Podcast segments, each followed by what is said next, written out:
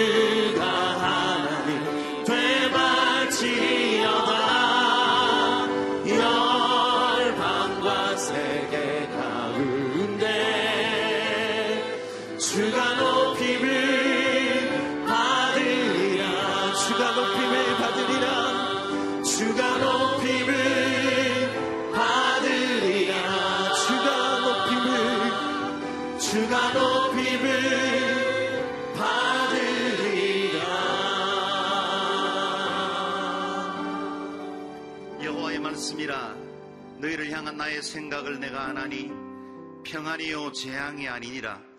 너희에게 미래와 희망을 주는 것이니라. 너희가 내게 부르짖으며 내게 와서 기도하면 내가 너희의 기도를 들을 것이요 너희가 온 마음으로 나를 구하면 나를 찾을 것이요 나를 만나리라. 말씀해 주신 주님입니다. 오늘 이 아침에도 우리를 은혜로 초대하시고 지성소의 은총으로 부르시는 하나님이십니다. 이 시간에 함께 예배를 위해서 통성을 기도할 때 우리의 심령을 새롭게 해주시고 하나님께로 돌이키게 하시고 말씀 앞에 바로 서게 해주시고 진리로 새롭게 해 주옵소서. 말씀 전가는 종을 통해 친히 말씀하시고 우리의 심령이 새로워지게 하여 주옵소서. 주의 이름을 부르며 함께 통성으로 기도하겠습니다. 주여! 자비로우신 하나님 은혜를 감사합니다. 오늘도 구속하시는 그 주님이 나는 내 것이라 말씀하신 우리의 아버지 되시는 그 하나님이 우리를 다시 부르시고 돌이키라 하시고 회복되라 말씀하시니 감사합니다. 은혜의 말씀으로 돌아옵니다. 우리의 심령을 새롭게 하여 주옵소서 겸비하여 왕이신 하나님 우리의 온 우주와 열방과 통치하시고 우리의 삶을 다스리시는 그 주님 앞에 돌아오게 하여 주옵소서 왕이신 하나님 오늘 이 아침에도 친히 말씀하여 주시고 지성소에 피 뿌리시는 은혜로 우리의 모든 연약함과 허물들을 사유하여 주시고 하나님 안에서 새 은혜와 능력 새 영을 사모하는 귀한 아침 되게 하여 주시옵소서. 살아는 종을 세우셨사오니 성령의 능력으로 충만케 해주시고 하나님의 그 놀라운 은혜와 기름 부으심으로 우리 각인의 심령에 마땅히 하실 말씀들로 가르치시고 이 세대와 이 나라의 민족을 향한 하나님의 메시지가 선포되어지게 하여 주옵소서. 한국교회가 다시 한번 주님 앞에 주의 얼굴을 구하는 귀한 시간들 될 수 있도록 도우시고 온 열방과 민족의 하나님 앞에 하나님 경배하는 귀한 시간들 될 수 있게 하여 주시옵소서.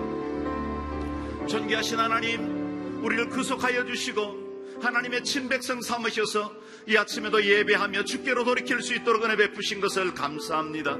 우리 개인과 가정이 살게 하시고 이 땅의 교회와 이 나라의 민족이 주님 앞에 회복되는 귀한 시간 되게 하여 주옵소서. 하나님 듣겠습니다. 오늘도 진리의 말씀으로 저희에게 임하여 주시고 우리의 심령과 삶을 새롭게 하여 주옵소서. 돌이켜 살아나게 하여 주옵소서. 감사드리옵고 존귀하신 주 예수님 이름으로 기도드리옵나이다. 아멘. 할렐루야. 눈길을 뚫고 여기까지 오셨습니다. 잘 오셨습니다. 옆에 분들에게 인사하겠습니다. 돌이켜 살아나게 하십시다. 할렐루야. 돌이켜 살아나는 귀한 시간 되기를 바라고요. 어, 오늘 양지 연합 찬양팀의 찬양이 있은 후에 또 우리 성교사님의 영상을 보고 담임 목사님 나중 영광이 이전 영광보다 크리라 하는 제목으로 하나님의 말씀 선포하시겠습니다.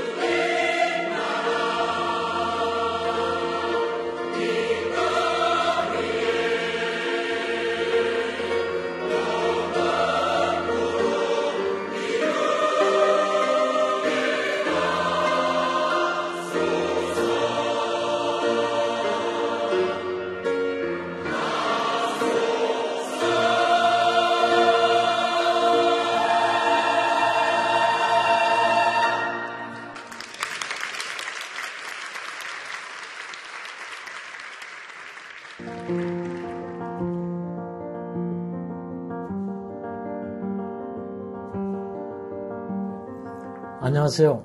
선교사 유성근입니다. 제가 오래전부터 선교사 헌신하겠다는 생각은 하고 있었지만 2002년 벵글라데시에서 구체적으로 시작됐습니다.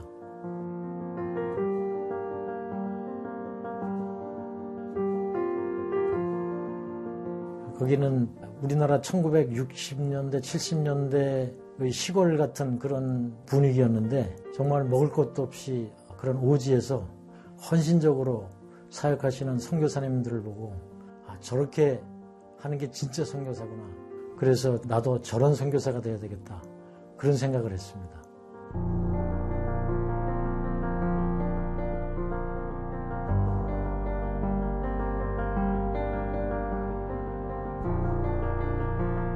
일본이 선교사의 무덤이라고 하는 말은 듣고 갔죠. 그런데 막상 일본에 가보니까 정말로 어렵고 많이 다르더라고요. 일본의 회안기치기 문화가 선교의 가장 큰 장벽이었습니다. 아, 일본 사람이 일본 사람을 전도하는 모습을 참 보기가 힘듭니다. 사람을 사귀고 아, 오래돼서 이제 친해졌구나 생각을 하고 복음을 얘기하기 시작하면 오히려 그때부터 그 사람들이 멀어지는 경우가 많습니다. 그분들하고 서로 마음을 터놓고 지내기까지는 시간은 걸리지만 그런 가운데서도 기적과 같은 일이 일어나기도 합니다.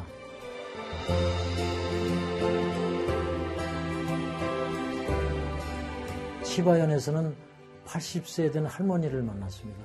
그분은 20년 전에 자기 남편이 암으로 돌아가시고 30년간 크롬병을 앓던 하나밖에 없는 외아들이 2016년에 돌아가셨습니다.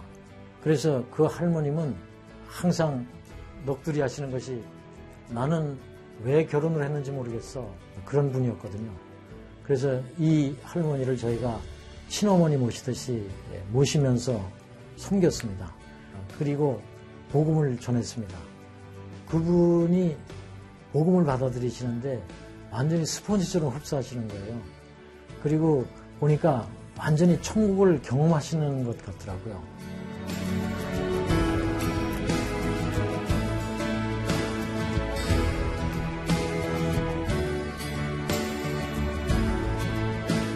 내가 예수 믿게 됐다는 걸 아무한테도 얘기하면 안 돼. 사람들이 나를 미쳤다고 할 테니까 그러시는 거예요. 예수님을 믿고 그 기쁨과 은혜를 자랑스럽게 얘기하시는 것이 아니라 아직도 사람들의 눈과 입을 두려워하시는 거죠. 선교가 저 혼자 열심히 한다고만 되는 건 아니더라고요. 제가 정말로 열심히 쫓아다니며 복음을 전하는데도 열매가 안 맺히는 경우가 많고 또 어떨 때는 내가 조금 부족하구나 생각을 하는데도 열매가 맺힐 때가 있고 그런 것을 보면서 역시 하나님께서 인도하셔야만 되는 거구나 이런 걸 느끼죠.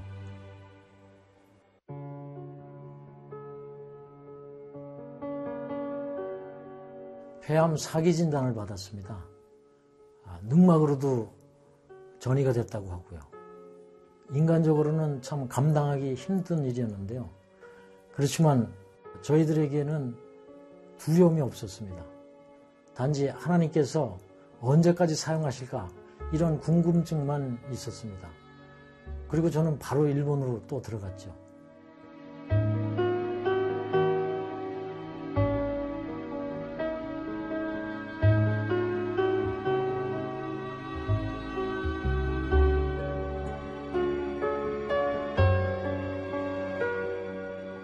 하나님께서는 저를 약하게 만드는 대신에 그동안 제가 약하다고 생각했던 사람들을 더욱 강하게 만드시는 계기로 만드신 것 같습니다. 그동안에 제가 열심히 복음을 전해도 항상 약하다고 생각했던 분들이 이제는 아, 혼자 서서 아, 복음을 열심히 스스로 전하겠다고 하는 그런 모습들을 보게 됐습니다. 많지는 않더라도 이렇게 변하는 사람들 때문에 일본 선교는 반드시 필요한 것 같아요. 건강에 걱정이나 실망이 없어요. 신기하죠? 그러니 이게 하나님의 은혜인 것 같습니다. 저는 열심히 사역할 겁니다. 그러다 부르시면 그때 하나님 곁으로 가야죠.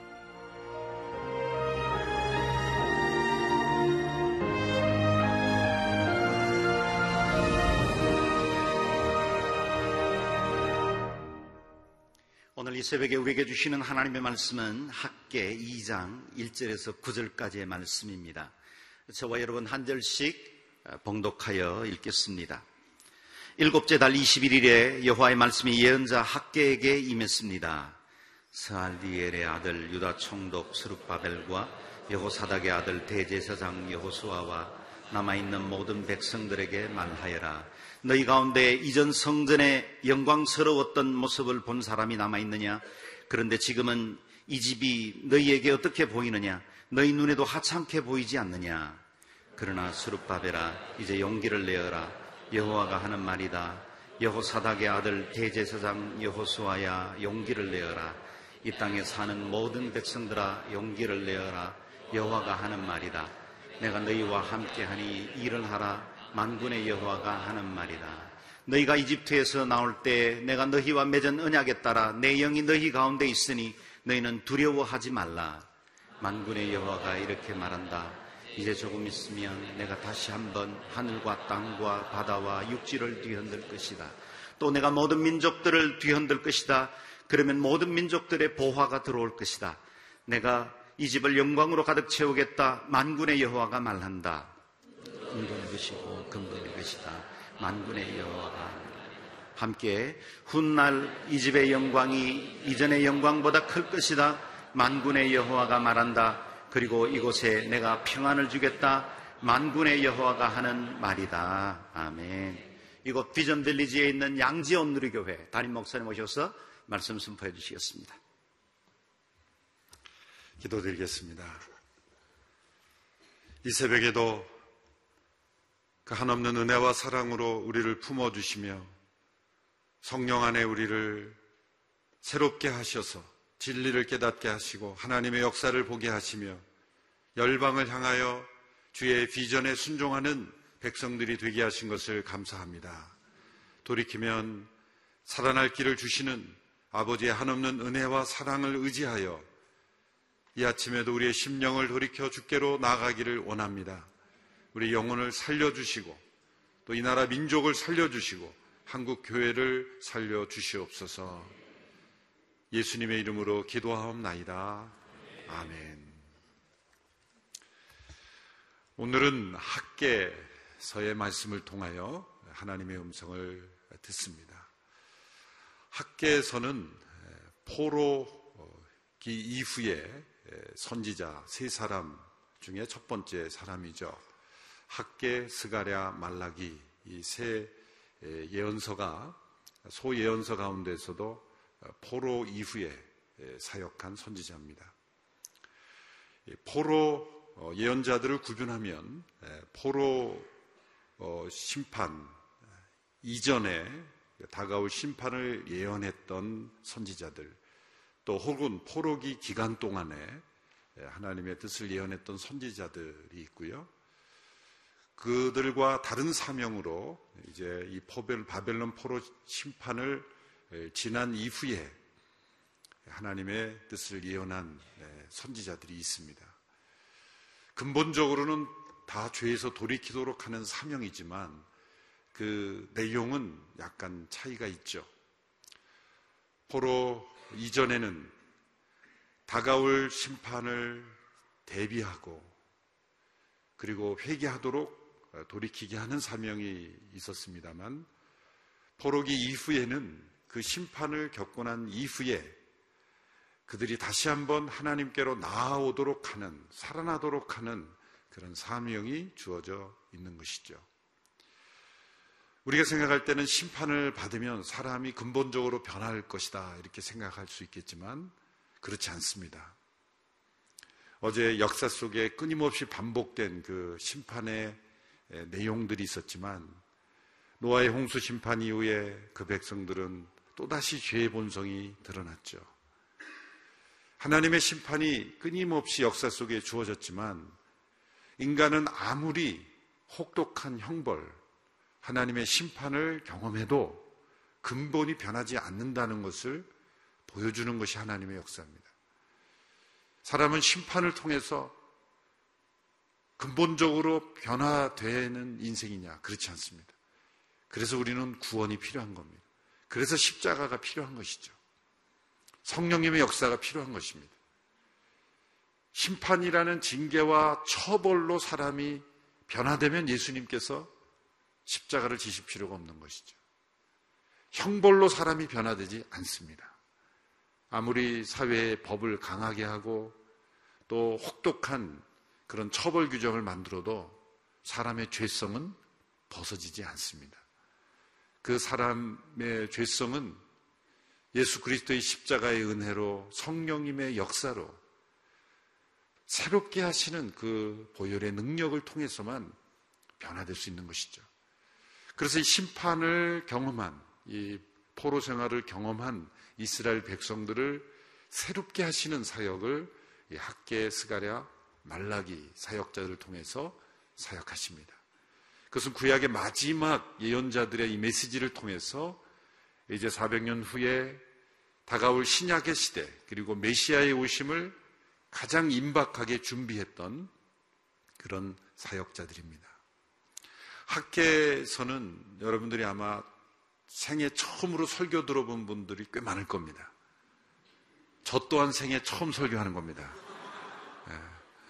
예. 말씀을 읽고 공부는 했지만 설교로서는 처음 해보는 예, 책입니다.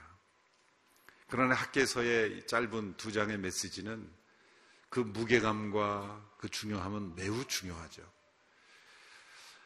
학계에서는 아, 특이하게도 다른 예언서들과 달리 그 예언의 연대 날짜까지 정확하게 기록이 되어 있습니다. 그래서 역사적 배경을 연결하기가 아주 수월합니다.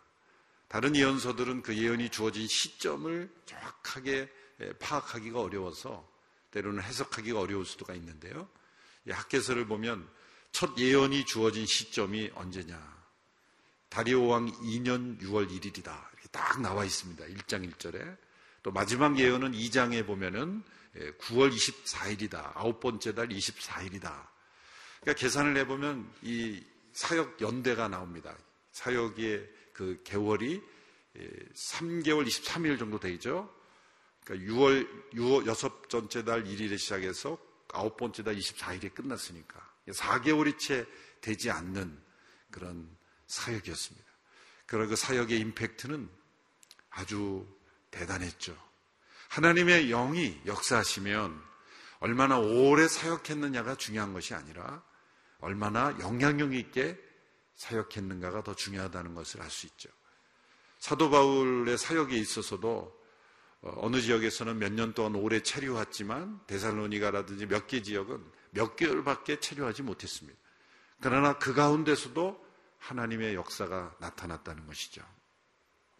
짧은 만남에도 성령의 역사가 나타나면 큰 변화가 일어납니다.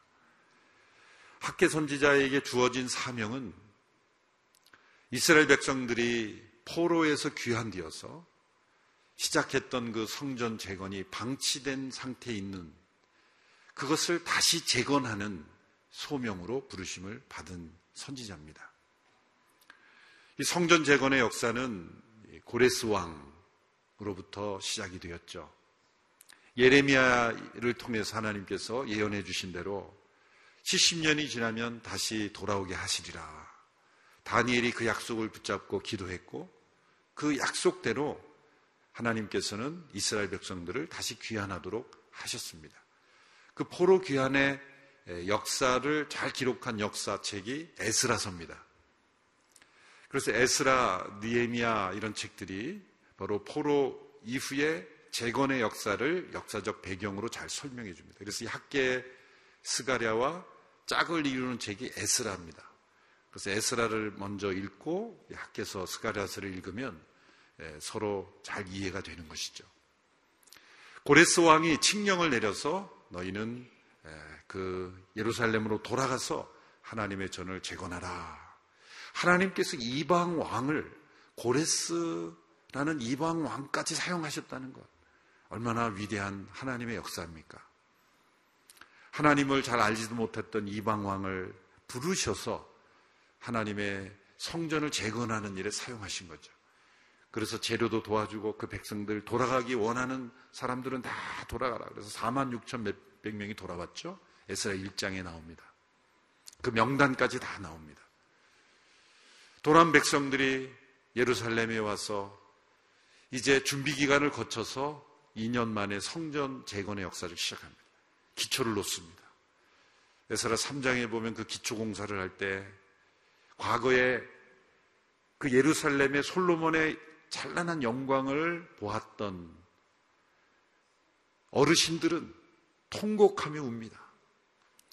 감격스러워서 울기도 하지만 그 솔로몬의 성전이 무너져 있는 자신들의 쓰라린 과거를 보면서 통곡하죠.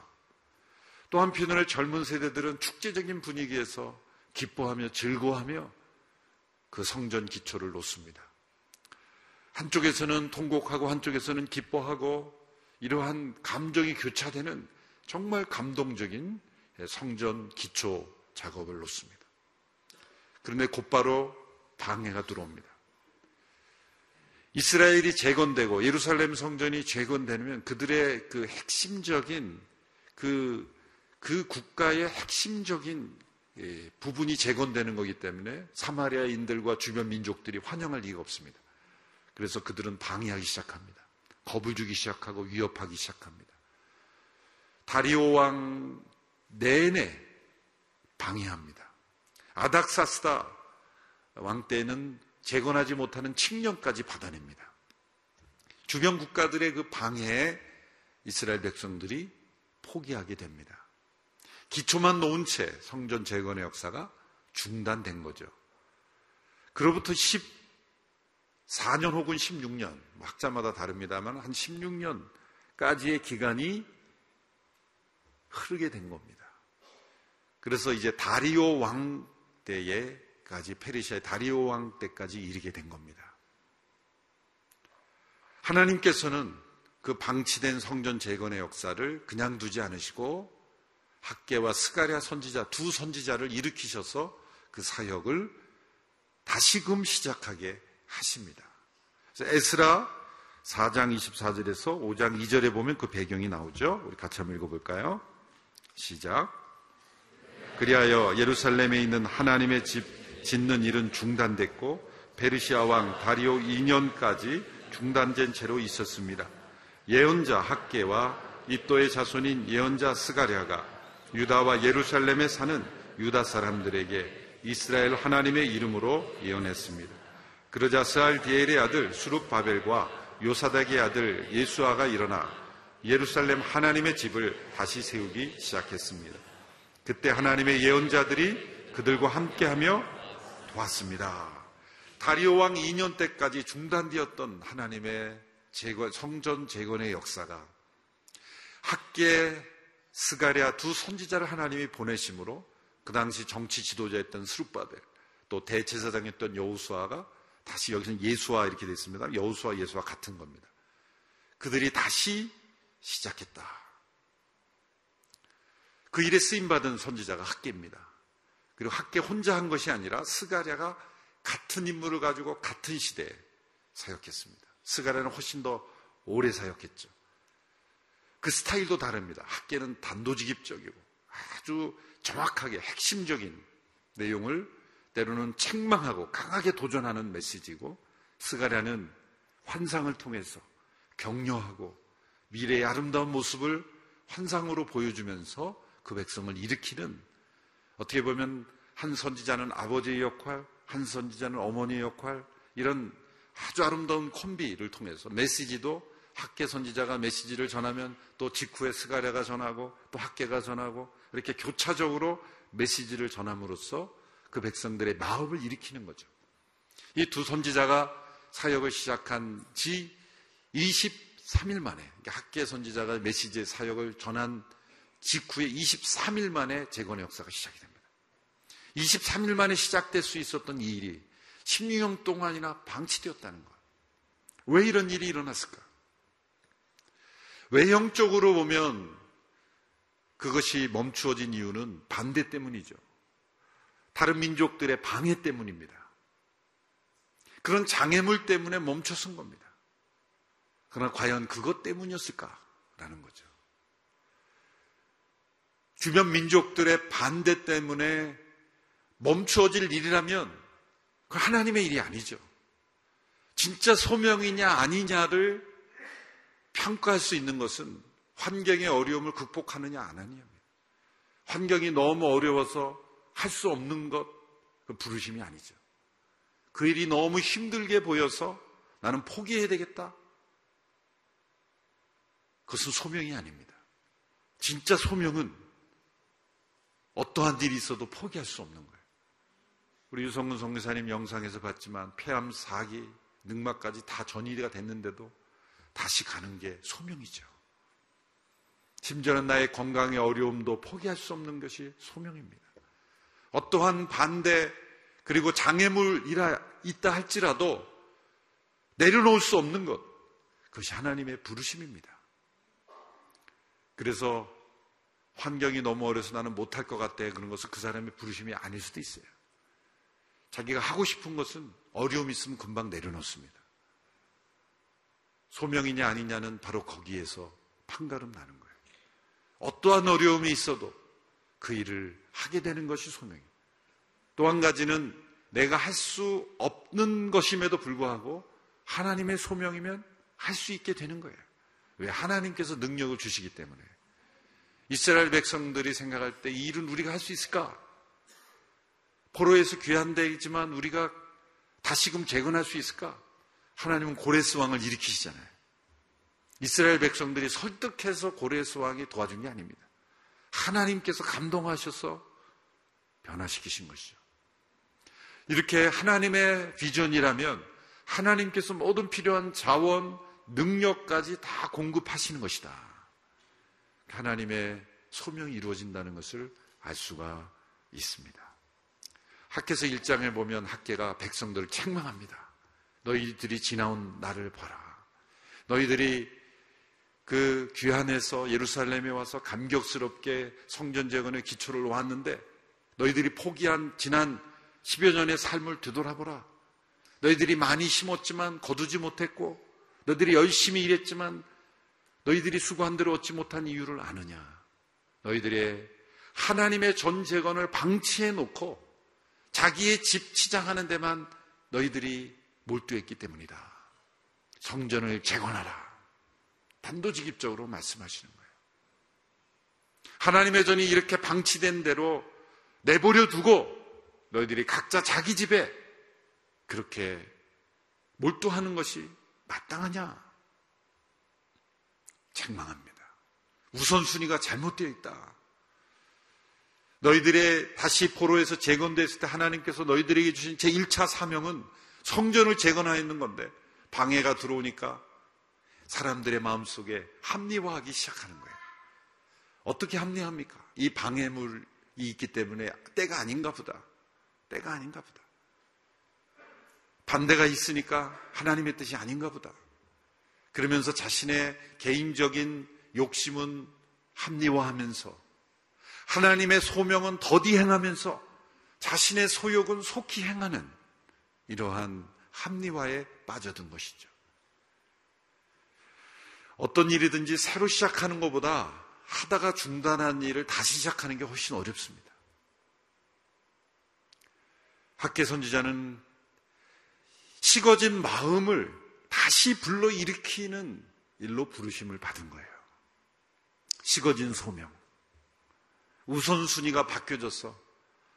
하나님의 일에 가장 큰 우선순위를 부르심을 받은 사람들이 시간이 흘러갈수록 자신의 일이 가장 중요한 일이 되어버린 이 뒤바뀐 우선순위를 바꾸는 것, 이 일로 부르심 받은 게 학계 선지자입니다.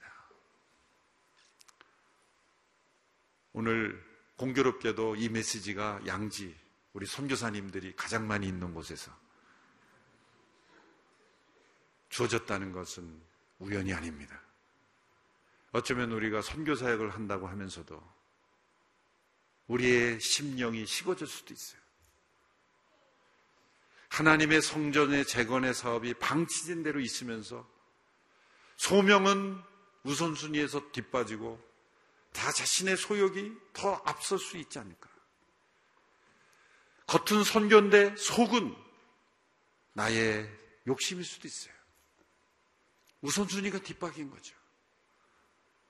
성전의 재건의 사역이 방치되은 그러한 상태에서 너희의 지나온 세월을 보라 학계 선지자가 책망하는 거예요. 하나님의 소명을 우리의 삶 속에 가장 중요한 우선순위로 우리가 회복할 수 있게 되기를 바랍니다.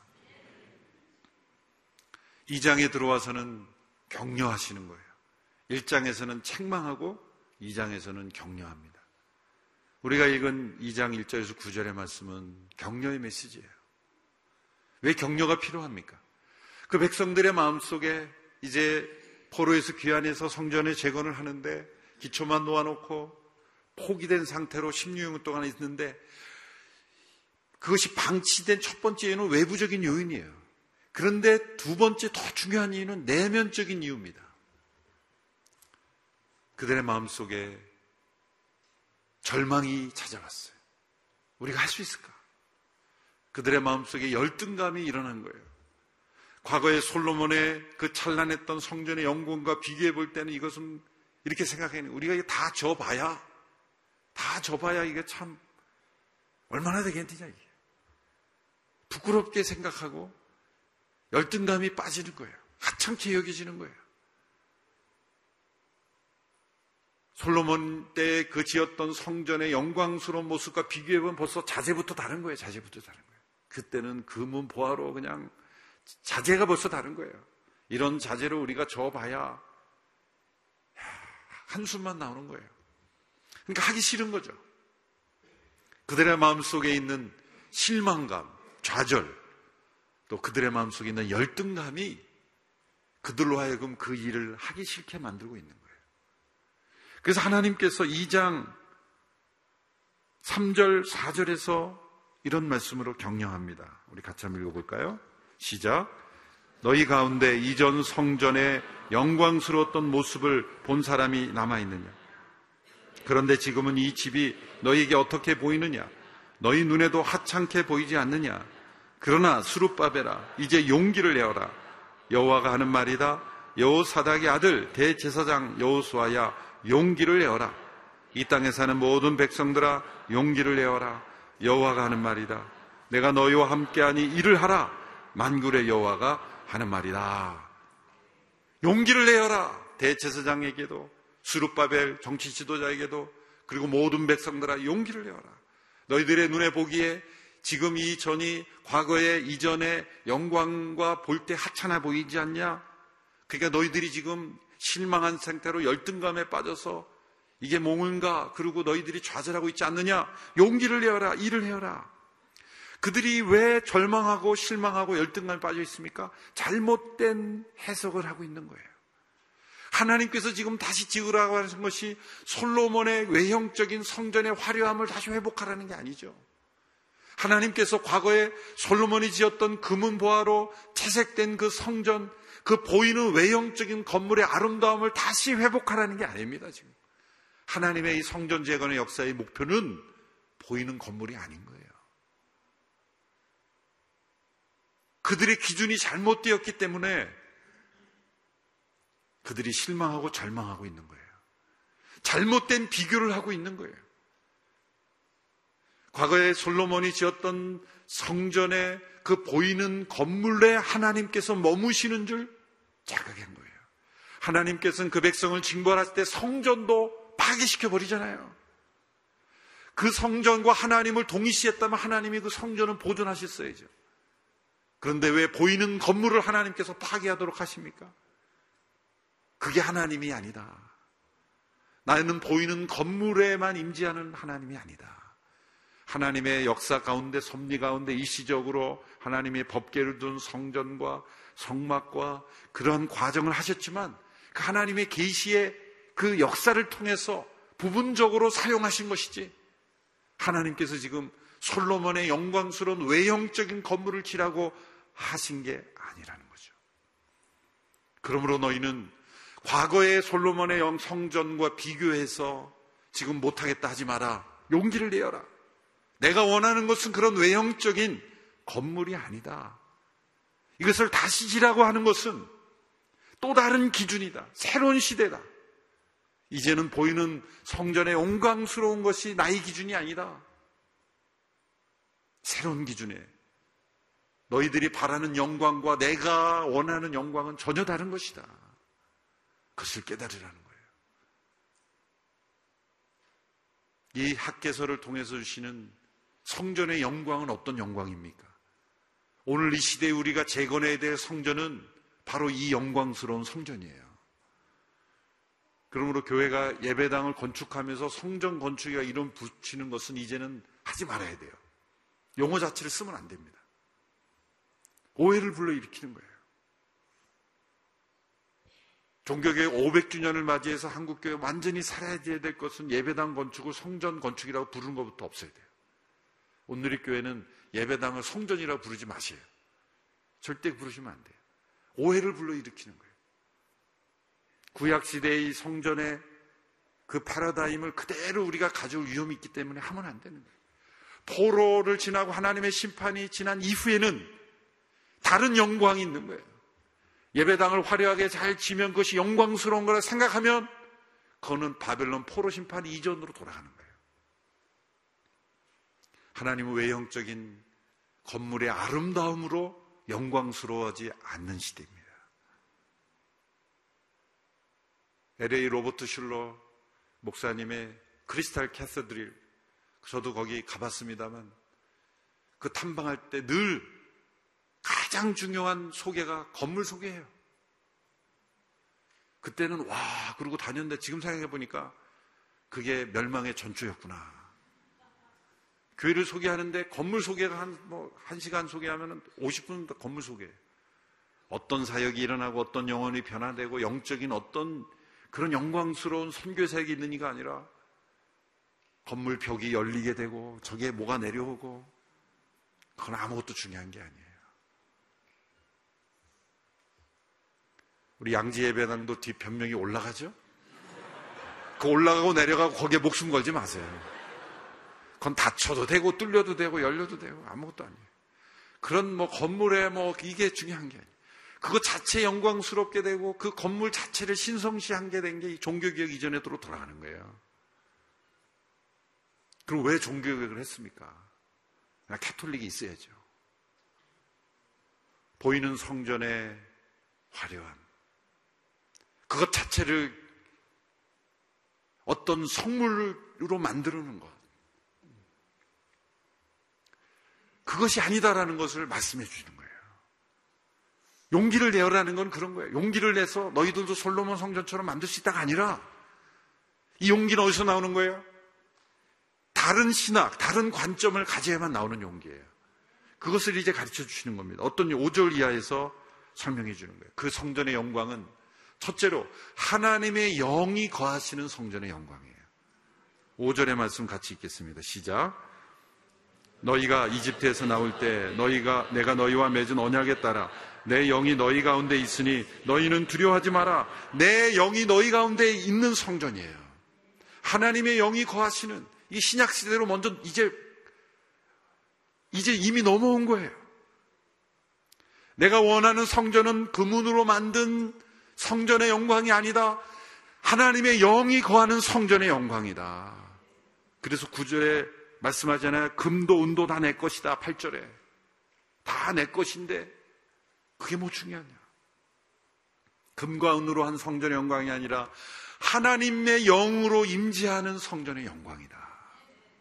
고린도서 3장 16절에서 말씀하셨잖아요. 너희는 하나님의 영이 거하시는 성전인 줄 알지 못하느냐. 하나님의 영이 거하는 성전의 영광을 하나님은 재건하도록 하시는 거예요.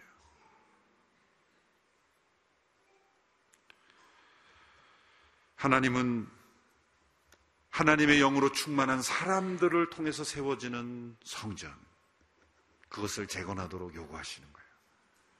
그 하나님의 언약의 목표였습니다. 그것이 성령의 오심으로 이루어진 거죠. 두 번째 이 성전의 영광은 하나님께서 만물을 뒤흔드셔도 무너지지 않는 성전의 영광이에요.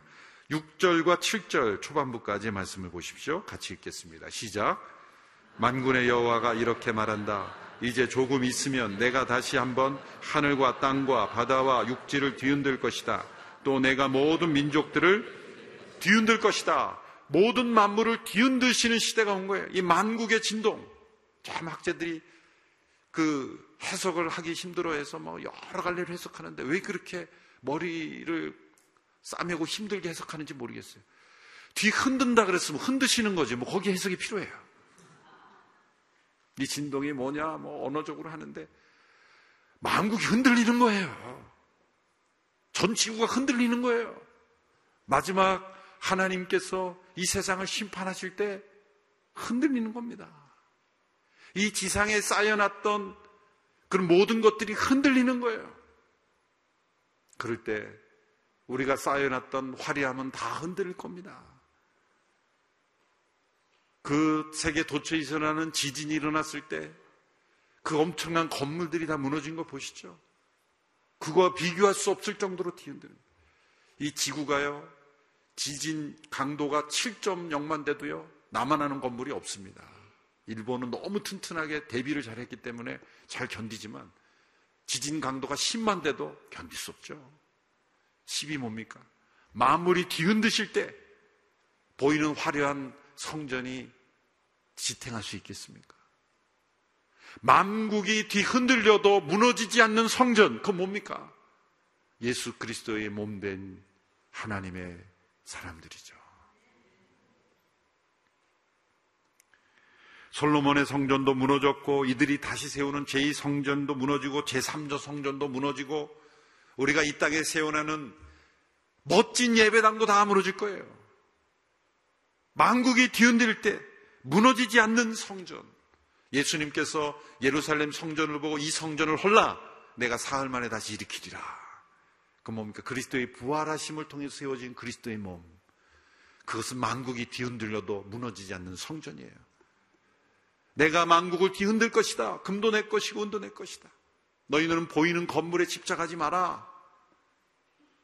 그러므로 너희가 좌절할 이유가 뭐 있냐? 너희들은 지금 세상적인 기준으로 지금 비교하니까 열등감에 빠져서 실망하고 좌절하지 않느냐? 재료가 어쨌든 주어진 대로 지어라. 그 짓는 과정을 통하여 나의 역사를 체험하고 나의 영을 체험하는 것이 중요한 것이다.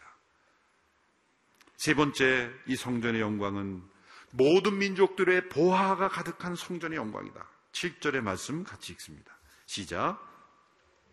2장 7절 또 내가 모든 민족들을 뒤흔들 것이다. 그러면 모든 민족들의 보화가 들어올 것이다.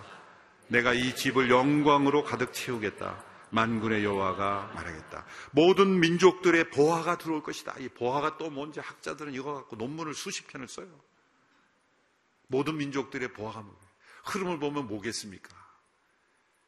이것은 예수 그리스도 만국의 보물 대신 예수 그리스도께서 오심으로 그를 통해 변화된 이방인들의 회심이 아니겠어요?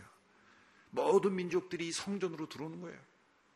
이 성전은 단지 몇십 명, 몇백 명만 수용하는 그 예배당이 아니라 이 보이지 않는 성전, 모든 열방들이 만국의 보아이신 예수 그리스도께로 속하게 되는 성전.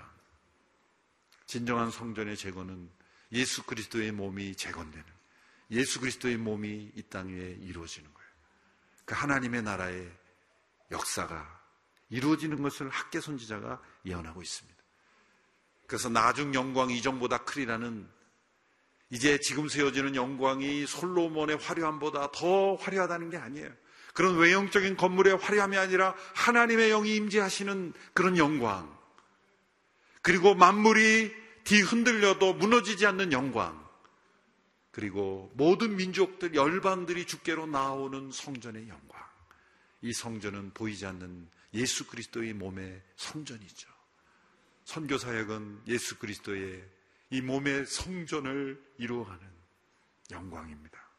이것이 솔로몬의 화려했던 성전보다, 저 로마의 성 베드로 성당보다, 지상의 가장 아름다운 건물의 화려한 영광과 비교할 수 없는 아름다운 영광스러운 일입니다. 선교지에서 초라해 보이는 그런 예배초에서의 모여도 그 성전은 영광스러운 거예요. 솔로몬의 화려한 건물보다 비교할 수 없는 영광이 그 선교지에 있는 겁니다. 선교사들이 두세 명 모여 함께 예배해도 그것은 영광스러운 성전의 영광인 겁니다. 왜냐하면 하나님의 영이 임재하시고 뒤흔들려도 만물이 뒤흔들려도 무너지지 않는 영광인 거예요. 이 열방이 주께로 돌아오는 영광이기 때문에 학계서를 통해 영광을 우리에게 보여주셨습니다. 오늘 이 교회는 보이는 그런 건물이나 화려한 어떤 것의 영광이 아니라 보이지 않는 하나님의 성전의 영광이 가득한 교회 될 수 있게 되기를 축원합니다. 기도하겠습니다. 합심하여 함께 기도할 때 나중 영광이 이전 영광보다 크리라 이 말씀처럼 진정 우리가 재건해야 될 성전 재건의 역사 보이지 않는 성전의 재건 예수 그리스도 부활하신 주님의 그 만물의 보아이신 예수 그리스도 앞에 열방이 나오는 그 아름다운 영광을 바라보게 되기를 원합니다. 한국 교회 안에 우리 안에 헛된 영광을 바라보며 비교하며 경쟁하며 교회 건물에 목숨을 거는 그러한 헛된 영광을 구하지 않게 하여 주시옵시고 우리가 아름다운 이 성전의 영광을 바라보는 우리 모두가 되게 하여 주시옵소서. 주여 하나님의 놀라우신 이 성전의 재건이 오늘 이 교회 선교 사역을 통해 이루어지게 하여 주시옵시고 용기를 내어 이 사역에 헌신하는 저희들이 되게 하여 주시옵소서. 같이 함께 기도하며 나가겠습니다.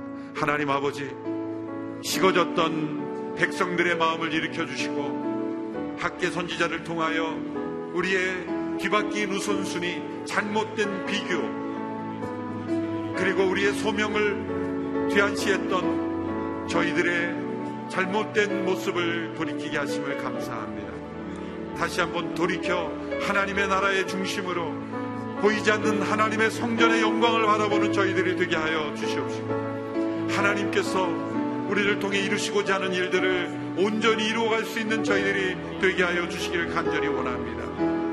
아버지 하나님, 보이는 성전만을 바라봤던 저희들, 헛된 영광을 바라봤던 저희들, 주여 불쌍히 여겨주시고, 우리를 새롭게 하여 주시고, 주여 우리를 통하여 이루신 아버지의 놀라우신 영광을 바라보게 하여 주시옵소서.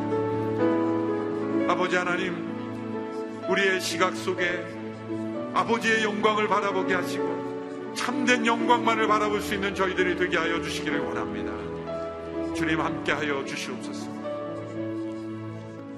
아버지 하나님 학계를 학계 선지자를 보내셔서 식어진 그 백성들의 마음을 부릴 듯 일으켜 주심을 감사합니다. 작은 예수 40일 새벽 기도를 통하여 우리의 식어진 열정이 부릴 듯 일어나게 되기를 원합니다.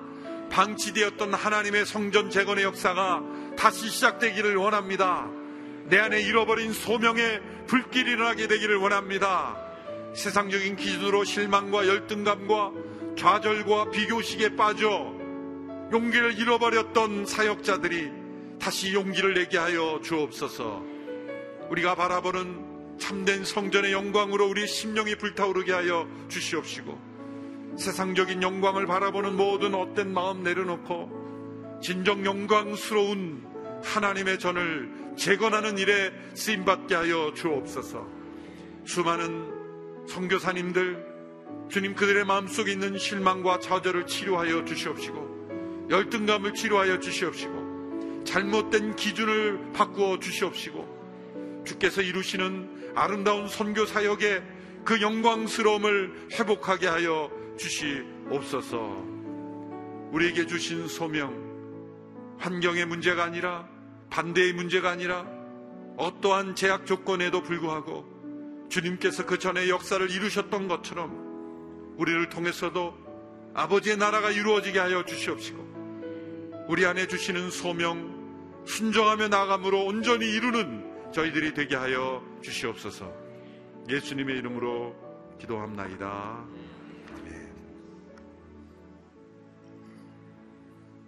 계속해서 기도하겠습니다. 오늘은 한국 교회를 위해서 함께 조아리고 특별히 오늘 말씀 들은 그대로 한국 교회 안에 그릇된 가치관들, 헛된 허영이 다 사라지게 하시고 무너진 교회의 권위가 회복될 수 있도록 도우시고 영적 부흥과 도덕적 순결을 이루게 하여 주옵소서 한국 교회를 우리가 축복하며 온 교회가 다시 한번 하나님 앞에 돌아오는 귀한 시간 되게 해주옵소서 주의 이름을 한번 부르고 기도하겠습니다. 주여!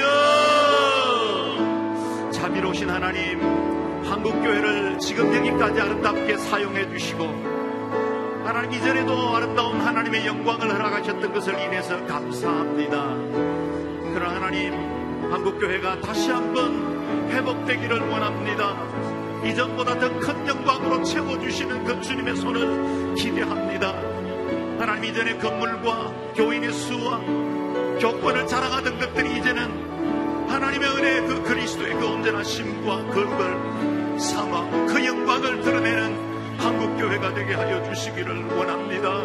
한국교회가 진실로 이 땅에 하나님의 말씀을 드러내고 예수 바보 행대를 이어가고 사도행전에서 드러났던 그 역사를 나타낼 수 있는 그와 같은 능력 있는 교회가 되게 하여 주옵소서 겸손히 이 땅을 섬기는 교회가 되게 하여 주옵소서 한국 사회를 변화시키고 감동을 줄 수 있는 교회가 되게 하여 주시옵소서 하나님의 영광과 의를 드러내고 사람의 소리가 아니라 주님의 말씀이 선포되어지는 온전한 강단과 교회들이 되게 하여 주시옵소서 우리가 마지막으로 한 번 더 기도할 때 우리 온누리 교회를 위해서 기도하겠습니다. 세상 가운데 빛과 소금이 되어서 예수님을 바로 보여줄 수 있는 교회가 되게 하여 주옵소서. 교회 모든 목회자들과 그리고 예수님의 뜻을 따라 순종하는 우리 리더십들 그리고 어, 각순의 순장님들, 장로님들 그리고 일대일 지도자들 각 리더들이 하나님 앞에 온전한 목양을 잘 감당할 수 있게 도와주시고 주의 교회를 온전히 이루나가는 그런 교회가 되게 하여 주옵소서 동성으로 기도하겠습니다. 자비로우신 하나님 온누리 교회를 여기까지 이끄시고 국내외 40개 캠퍼스 비전 교회들을 통해서 하나님의 의를 이루 나가게 해주신 것을 감사합니다. 여기까지도 주께서 복되게 하셨고 선하게 사용하여 주셨지만 저희가 더욱더 겸비하여 하나님의 은혜를 이루는 교회가 되기를 원합니다. 지혜를 주시옵소서 능력을 베풀어 주옵소서 이 세상 한가운데 빛과 소금의 역할을 잘 감당할 수 있도록 도와주시고 예수님을 바로 보여주는 교회가 되게 해주시고 예수 바보 행대를 이어감으로 이 땅에 하나님의 거룩한 영향력을 끼치는 교회가 될 수 있도록 은혜를 베풀어 주옵소서. 담임 목사님과 모든 목회자들에게 은혜를 다하여 주시고 성령 충만케 하시고 하나님의 마음을 허락하여 주시고 주의 기쁘신 뜻을 따라 우리에게 맡겨주신 귀한 사명 충성스럽게 잘 감당하는 종들 되게 해주시기를 원합니다. 교회 모든 장로님들과 권사님들 그리고 또 양육자들과 또 순장님들에게 지혜를 더하시고 하나님 각양 맡겨진 직분과 사역들을 충성스럽게 감당함으로 하나님께서 이 세대에 주에 맡기신 사명을 감당하는 건강한 교회로 세우고 또한 각양 주어진 직장과 일터에서 하나님의 선한 뜻을 드러낼 수 있는 귀한 일꾼들로 사용하여 주시옵소서.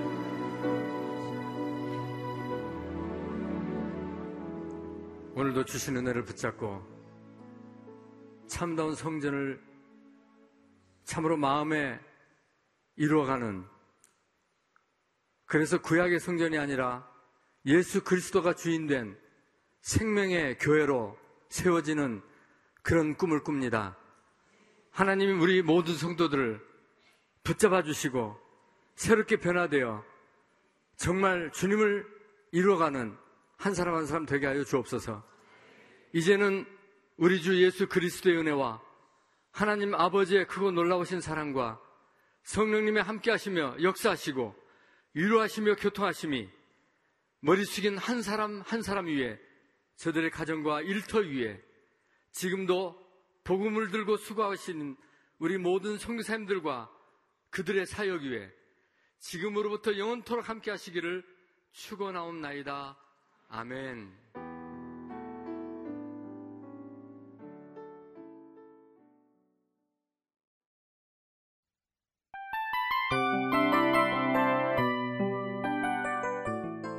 이 프로그램은 청취자 여러분의 소중한 후원으로 제작됩니다.